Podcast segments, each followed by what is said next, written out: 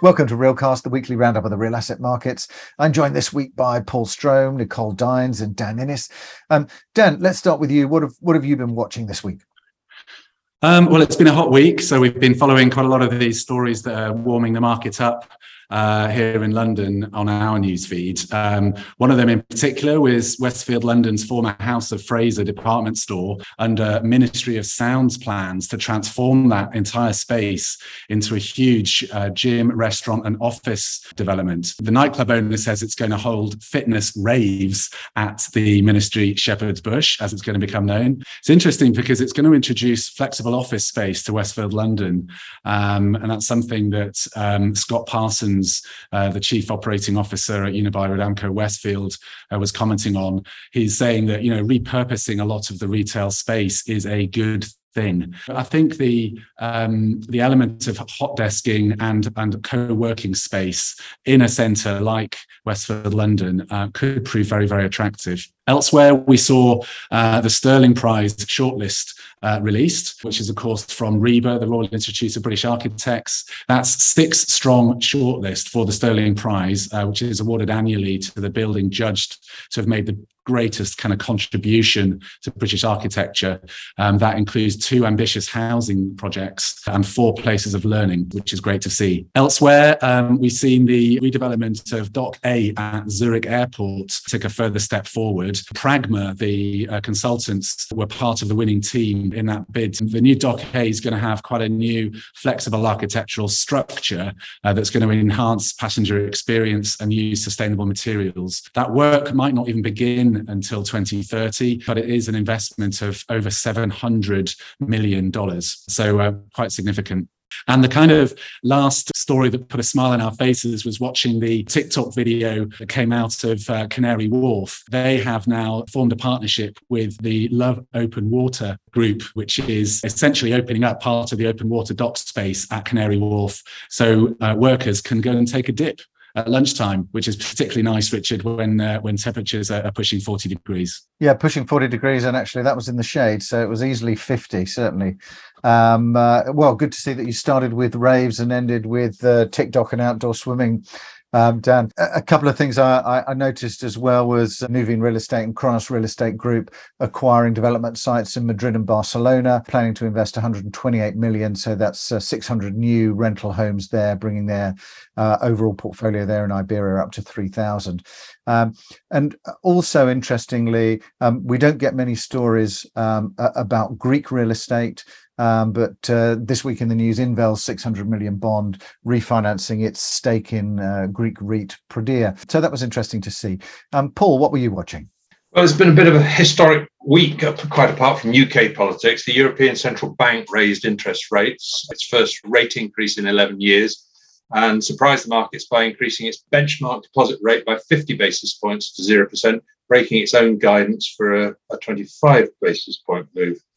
Uh, obviously, it's not the first central bank to have raised rates, and Bloomberg Intelligence has warned that uh, the recent rapid rise in interest rates could hit office values by as much as 30%. In its report, Europe Real Estate 2022 Outlook, the firm also warns that a meltdown could trigger a, a reform of REIT structure, which it says is proving too restrictive to cope with crises and is hampering access to capital. Susan Munden, the analyst that authored the report, writes that European REITs average 41% price discount for net tan- uh, uh, tangible assets. Is, is not just a reflection of the interest rate headwinds, but is also a result of failings uh, in the REIT structure.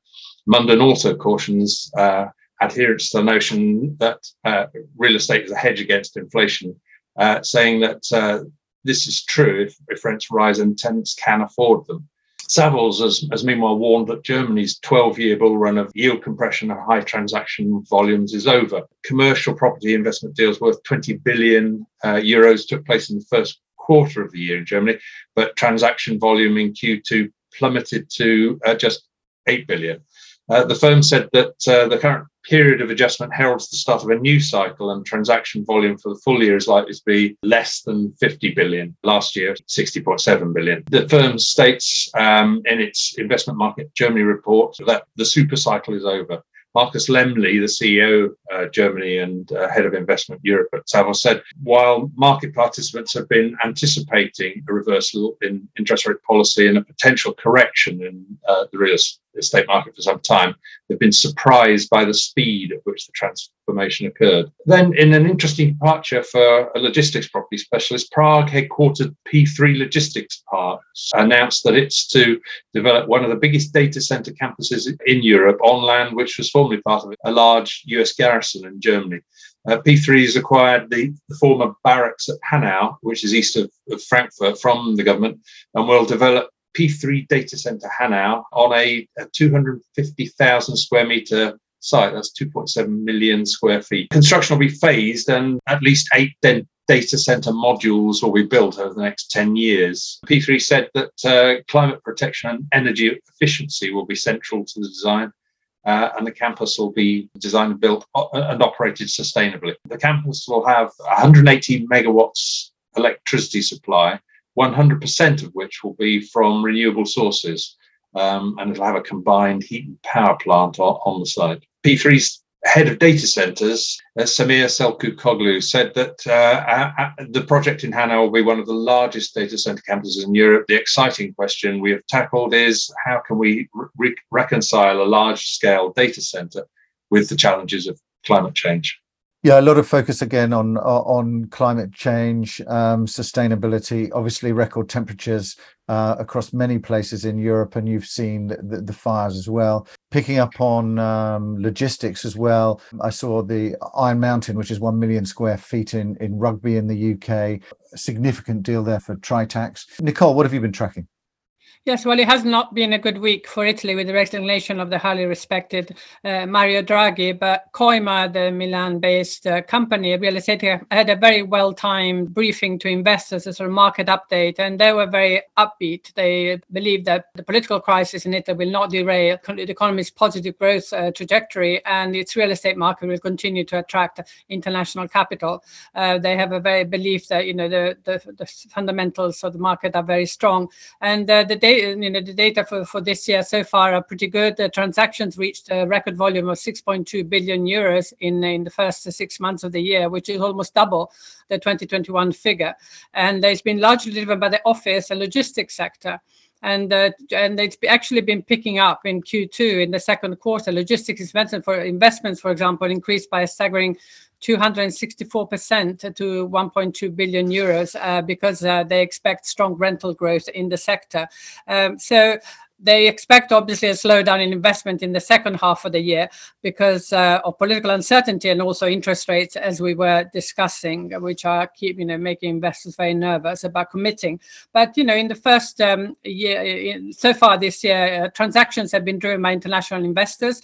Uh, eighty percent of, of, the transactions were done by foreign capital, which uh, with and and the, the change that has been i mean years ago italy used to be dominated the market by by private equity by sort of um, uh, you know quick fix quick turnaround investors. Uh, well now the, the you know private equity is taking a back seat and they're very much, uh, you know, the market is dominated by by strong institutional capital with a sort of mid to long term view, which is a positive uh, for the market. And uh, Manfredi Catella, of the founder and CEO of Coima, said that they expect um, this strong investor interest to continue, uh, but to maybe shift a little bit uh, to res- residential because the residential, the Italian market is seen as very much underdeveloped, and uh, it, it, there's a strong demand and very little offer. And they've seen in the Italian Italian market the same uh, trends that we've seen in the European market that we've discussed many times. You know, the shift to quality is very much present, but in in every sector, but certainly in office and residential. Uh, so they expect a lot of you know speculative developments, new builds, uh, but also a lot of repurposing, especially of office buildings, maybe in secondary areas, uh, because people will only want uh, you know grade one sort of prime uh, CBD offices. Um, but they can be repurposed into residential, which is much needed. So they expect a lot of activity in the market despite the, the political uncertainty. Yeah, I saw a few other kind of brief things as well. I saw Blackstone and uh, Hudson Pacific uh, getting planning permission for a new film studios in Broxbourne, which is kind of 17 miles north of north of London. So interesting to see that. Also, in terms of people moves, Annette Kroger being announced as the new CEO for real estate for Europe for Allianz. Thank you, Nicole. Thank you, Paul. Thank you, Dan. Um, thank you for joining us and look forward to seeing you next week for our regular roundup of the real asset markets.